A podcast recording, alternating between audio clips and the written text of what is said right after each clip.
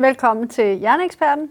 I dagens program handler det om hjernen. Hvordan kan du holde dig skarp hele livet og gøre alt, hvad du kan for at modvirke demens? Vi skal tale om hjernen, og vi skal tale om at holde hjernen så skarp som muligt. Og i den sammenhæng, der er det interessant at vide, at livsstilen det er langt det vigtigste. Livsstilen den står for i hvert fald de 75 procent af hjernekapaciteten. Vores DNA, generne, de står faktisk kun for de 25 procent. Og det skal vi egentlig være glade for. For det betyder, at uanset hvilken DNA du render rundt med i din krop, så kan du gøre ufattelig meget ved din hjerne via din livsstil. Se, livsstilen den omfatter jo altså flere ting. Dels så skal du sørge for at få din nattesøvn. Du skal sørge for at blive stimuleret og udfordre din hjerne. Du skal sørge for at have social kontakt med andre væsener, ses med andre mennesker. Det er vigtigt for hjernen. Og endelig så skal du røre dig. Du skal ud og motionere, fordi selvom det er benene, der bevæger sig, så er det hjernen, der styrer dem. Så det er i virkeligheden hjernen, der bliver motioneret, når du bevæger dig. Men nok så vigtigt er kosten. Det vi fodrer os med, det er det hjernen har at gøre med, og det er helt afgørende for din hjernekapacitet. Hjernemad. Hvad er hjernemad? Ja, definitionen på hjernemad er, at det findes i naturen. Det hænger på et træ, eller en busk, eller en plante, eller kan graves op af jorden, eller det går på sine ben, eller svømmer i havet. Hvis det er tilfældet, så er det hjernemad. En anden metode, du kan bruge, hvis du er i tvivl om, om en given fødevare er hjernemad, det er, spørg dig selv, fandtes den et eller andet sted på kloden for 300 år siden? Ja eller nej? Er svaret ja, så er det hjernemad. Er svaret nej, så er det ikke hjernemad.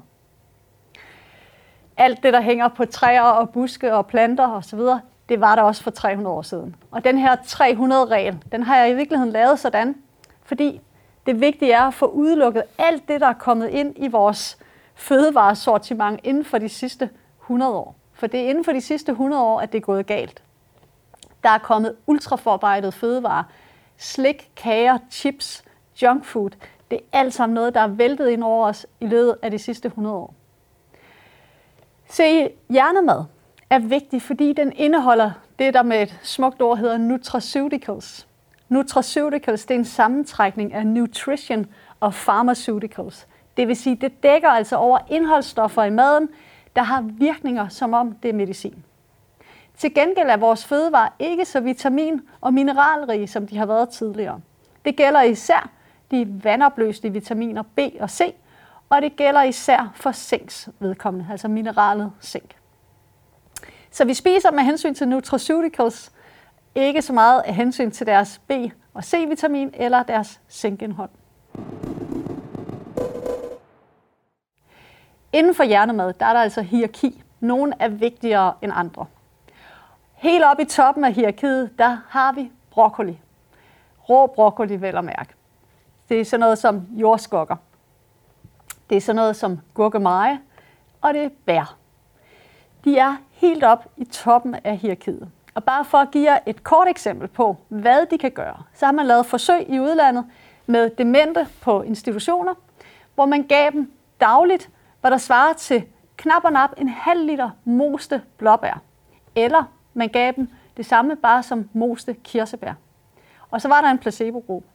Og det viser at i løbet af 12 uger, der kunne man fordoble deres indlæring og deres hukommelse. Og det var altså mennesker, der allerede var demente, da man startede forsøget. Bare ved, at de får tilført en af de her to slags bær på daglig basis. Det giver sig selv, at det er bær, der er moste uden tilsat sukker. Et andet eksempel på, hvad de her fødevarer kan gøre ved hjernen, det ser man, hvis man tager sådan noget som rå broccoli. I rå broccoli er der et særligt stof, der hedder sulforafan. Men grunden til, at broccoli skal være rå, det er, at du får ikke foræret sulforafan af broccoli. I stilken, de små grene, der går af på broccolien, der er der et enzym, der hedder myosinase. I blomsten på broccolien, det mørkegrønne op foran, der er der et stof, der hedder glucorafanin. Og når du tykker den rå broccoli og blander myosinase og glucorafanin, så opstår sulforafan. Og bare for at give jer en idé om, hvad sulforafan kan. Der er lavet et forsøg, hvor man undersøgte autister. Autisme er jo en kronisk uhelbredelig tilstand, der ikke kan gøre så meget ved. Men autisterne de deltog i 22 uger. I de første 18 uger, der indtog de en mængde, der gav dem sulforafan hver dag. Og i de sidste fire uger, der skulle de undgå alt, hvad der havde sulforafan i sig. I løbet af de 18 uger, hvor de fik sulforafan, der faldt deres autismesymptomer til en tredjedel.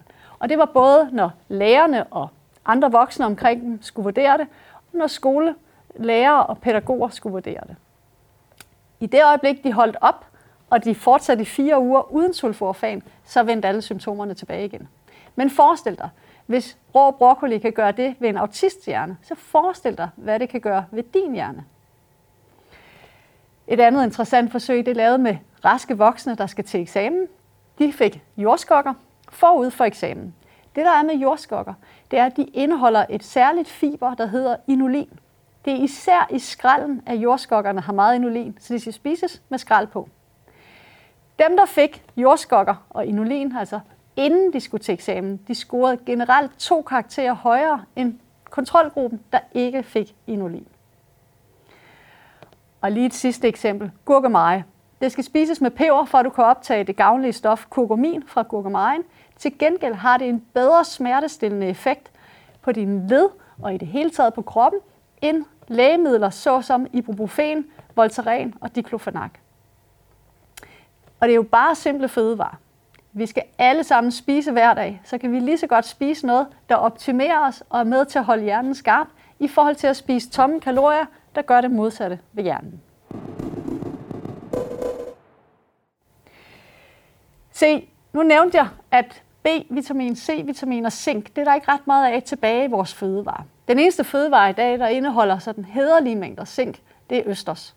Så medmindre du spiser østers et par gange om ugen hele livet, ja, så er det ikke sikkert, at du får zink nok. WHO har opgjort, at alt efter hvilken region man ser på, så er zinkmangel i befolkningen på kloden så udbredt, at det er helt op til 73 procent, der går rundt med zinkmangel i et eller andet omfang. Det betyder, at det er en god idé at få et zinktilskud, og zink er vigtigt. Det indgår i 300 forskellige processer i vores hjerne. Har du zinkmangel, så vil du mærke det. Du bliver lettere stresset, du bliver lettere overrumplet, du kan ikke klare så meget hukommelseskapacitet, det, indlæring bliver svært, fokus og koncentrationsevnen bliver også lavere. Og B-vitamin, det er hjernens vitamin om noget. Det er vigtigt at få et godt B-kompleks. Og de bedste B-komplekser, dem finder du i supermarkedet. Det er ikke de dyre i helsekostforretningerne. Det bedste zinktilskud, det er zinkcitrat på tabletform. Du skal ikke købe det på kapselform. Noget andet, der er vigtigt for hjernen, det er omega-3. Omega-3 findes i fede fisk. Man kan også indtage det som omega-3-kapsler. Omega-3 har gavnlige virkninger, antiinflammatoriske virkninger i hjernen, og det er enormt gunstigt for børns hjerneudvikling. Der er lavet et forsøg i Wien, hvor man gav unge mennesker, der er i høj risiko for at udvikle psykoser, dem gav man i 12 uger et billigt tilskud med omega-3. Og så havde man en placebo-gruppe. Det viste sig, at bare de 12 ugers omega-3-tilskud til nogle af børnene, det reducerede forekomsten af psykiatriske lidelser med 75 procent i næsten syv år efter de 12 uger. Så meget kan omega-3 gøre for hjernen. Og det mest elegante forsøg, I lige skal høre om, det er et forsøg, hvor man rekrutterede mennesker med Alzheimer's sygdom. De havde allerede veludviklet Alzheimer's sygdom og blev delt op i to halvdele. Halvdelen skulle bare fortsætte deres standardbehandling, og halvdelen de fik et tilskud med B-vitaminer. Efter to år, så kunne man se, at hjernen, hjernens skrumpning, som er meget karakteristisk for Alzheimer's, den var mindsket med 73 procent i B-vitamingruppen. Og alene derfor må man stoppe forsøget, for det er simpelthen uetisk at lade placebogruppen fortsætte, uden også at få B-vitaminerne. Men det viste også noget andet, der er super interessant, nemlig at for at få den her 73% reduktion i skrumpningen af hjernen, som B-vitamin kan gøre, så kræver det, at man samtidig får omega-3. For hvis man ligger lavt i omega-3, så får man kun en halvering af hjernens skrumpning. Det er stadigvæk meget mere, end det medicin kan gøre for hjernen. Men alligevel, hvorfor nøjes med at halvere skrumpningen, når man kan få den mindsket med 73 procent? Det viser også, hvordan de her ting arbejder sammen, og derfor er det en fornuftig løsning. Det er at få et godt zinktilskud, zinkcitrat på tabletform, få et godt B-kompleks, og sørge for at få omega-3 uden omega-6. For omega-6 har alle de modsatte virkninger af omega-3. Hvad der også er vigtigt for din hjerne, det er at skære ned på sukker. Skære ned på ultraforarbejdede fødevarer, fordi ultraforarbejdede fødevarer, det er jo sådan noget som slik, kager, junk food. Det er ikke bare fyldt med sukker, det er også fyldt med omega-6. Og jo mere omega-6 vi har i kroppen, jo større risiko er der for hjernesygdomme, men faktisk også for en lang række andre sygdomme. Det var en introduktion til, hvordan I kan holde jeres hjerne skarp ved hjælp af fødevarer og kosttilskud. Vi vil gå over til at se på nogle af de spørgsmål, vi har fået indsendt. Karina Jørgensen, hun skriver til os. Jeg vil rigtig gerne høre om kvercetin og alle de gode virkninger ved det. Se, Karina, kvercetin det er et nutraceutical, og det findes i blandt andet bær, det findes i æbler og især i kålfamilien. Den bedste måde at få kvercetin på, det er at spise de her fødevarer. Det er ikke at købe det som et kosttilskud, fordi køber du som kosttilskud, så får du relativt for meget kvercetin i forhold til alle de andre nutraceuticals. Det slipper du for, når du holder dig til fødevarene. Så har vi en, der kalder sig Aarhus for Freedom. Vedkommende skriver, jeg har længe interesseret mig for ernæring og ønsker at vide, om det er rigtigt, at mineraler og vitaminer virker i sammenhæng med hinanden og ikke individuelt. Er de indbyrdes afhængige af hinanden for at virke?